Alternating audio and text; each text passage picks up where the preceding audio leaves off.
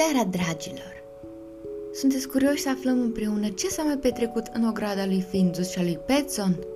Și dacă cocoșul gălăgios a reușit până la urmă să-și găsească liniștea? Haideți să aflăm împreună! Findus se săturase până peste cap de tot ce însemna cocoș. Stricase totul. Toată lumea se gudura pe lângă el, tot pământul se învârtea în jurul lui. Dacă uita vreodată să cânte, Petson își făcea imediat griji și, bineînțeles, ieșea să vadă ce-a pățit. Odată i-a dus și o râmă. S-a gândit că poate era bolnav și ideea nu mai cântase de câteva minute, dar nici vorbă să-i aducă vreo râmă lui Findus. Motanul se hotărâ să stea de vorbă cu cocoșul chiar în seara aia.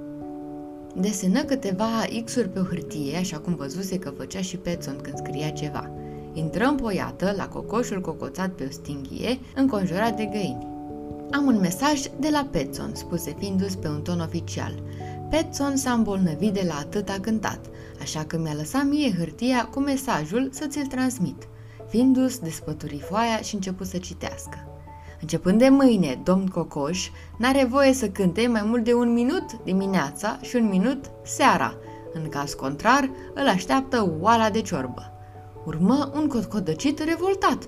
Găinile protestară. Cocoșul părea disperat. Nu se mai auzise niciodată de un cocoș care să cânte doar de două ori pe zi. Era de-a dreptul necocoșesc să nu cânte cât era ziua de lungă. Dar Findus nu se lăsă înduplecat și Juicy îi promise că o să se străduiască.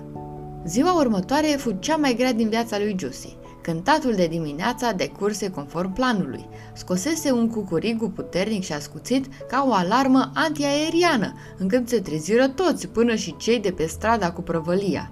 Dar după aceea începu greul. Nu îndrăzni să scoată mai mult decât un cârâit amărât. Se plimbă singur de colo-colo și nu putu să se gândească la altceva decât că trebuia să-și țină pliscul – Găinilor li se părea iurea că se plimba și se tot chinuia să nu cânte, în loc să le facă lor curte.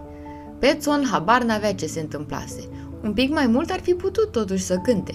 Nu l-ar fi deranjat deloc, din potrivă, dar uh, nu îndrăzni să-l tot uh, dirigiuiască în fiecare secundă, așa că nu-i zise nimic. Lui Findus îi convenea de minune că putea să se răzbune pe Giussi, dar după masă îi se făcu milă de el, dându-și seama cum se chinuia săracul. Se simți vinovat că a mințit și se gândi că ar fi fost mai bine dacă îi spunea adevărul despre scrisoarea lui Petson. Dar nu era suficient de curajos. În seara aceea l-au auzit din nou pe Jussi cântând. Era un cântec puternic, abătut, ca o reclamație. Găinile l-au privit cu uimire, bucuroase că Jussi a lor revenise. Așa trebuie să cânte un cocoș, își spuse în gând Petson. Până și lui Findus i s-a părut frumos, mai ales că terminase de cântat după doar trei cu curigu. Apoi se făcu o liniște de plină. În dimineața următoare nu se mai auzi niciun cântat. Când Pețon ieși să le dea de mâncare găinilor, le găsi împoiată, smiorcăindu-se, iar cocoșul ia de unde nu-i. N-a suportat restricțiile, a plecat, hohoti Florica frumușica. A zburat, peste gard, pur și simplu, spuse o altă găină ca un vultur de mare. Vă dați seama că știa să și zboare, zise o a treia. Se pricepea la o grămadă de lucruri, cocoșul nostru. Nu o să-l mai vedem niciodată. Ne e dor de el, smiorc, smiorc. Dar și-a luat rămas bun într-un mod tare drăguț. Petson a rămas ca trăznit. Dar cum o să se descurce el singur? Am fi putut să stăm de vorbă. Am fi putut să... O să se descurce el, spuse albișoara. Cocoșii au și ei mândria lor, nu stau la discuții. Petson se repezi afară. Dar dacă îl prinde vulpea sau vreun uliu, ori dacă moare de foame. Apoi nu mai auziră nimic pentru că Petson dispăru dincolo de dealul împădurit. Nu se întoarse decât după vreo oră. Îl căutase peste tot, dar nimeni nu-l văzuse și nici nu auzise de cocoșul lor. Findus crăpa de rușine. De fapt, tocmai la asta sperase atunci când îl criticase pe Cocoș, dar uh, era doar un gând, o dorință. Când dorința i s-a împlinit, a început să-și facă mustrări de conștiință.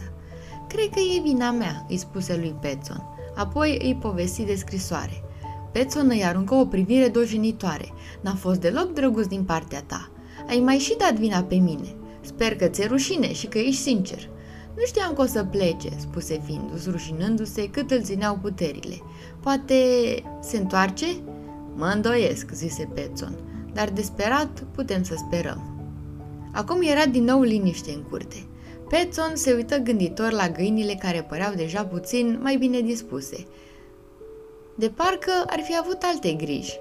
Eu am impresia că în curând o să auzim niște piuituri la voi împoiată, spuse Petson. Niște piuituri de puișori, vreau să zic. Da, asta cred și eu, spuse Sofia Fia, încântată. Și eu, zise frumușica, iar celelalte găini o aprobară cotcodăcind. Toate suntem sigure de asta, adăugă Fulguța, extrem de mulțumită. Și dacă am dreptate, atunci va trebui să ai grijă de ei, îi zise Petson lui Findus. Pentru că puii micuți sunt foarte sensibili. Trebuie să mă ajuți să-i păzim, ca să nu-i mănânce vreo pisică străină. Și în clipa aceea, Findus păru că se luminează și el la față. Știa că o să-i păzească pe puii ăia, chit că o să stea afară, în fața poieții din zori, până în seară.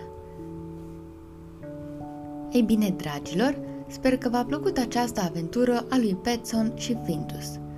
Sunt sigură că cocoșul este foarte bine acolo unde a ajuns, plimbându-se prin lume, așa că nu vă faceți griji.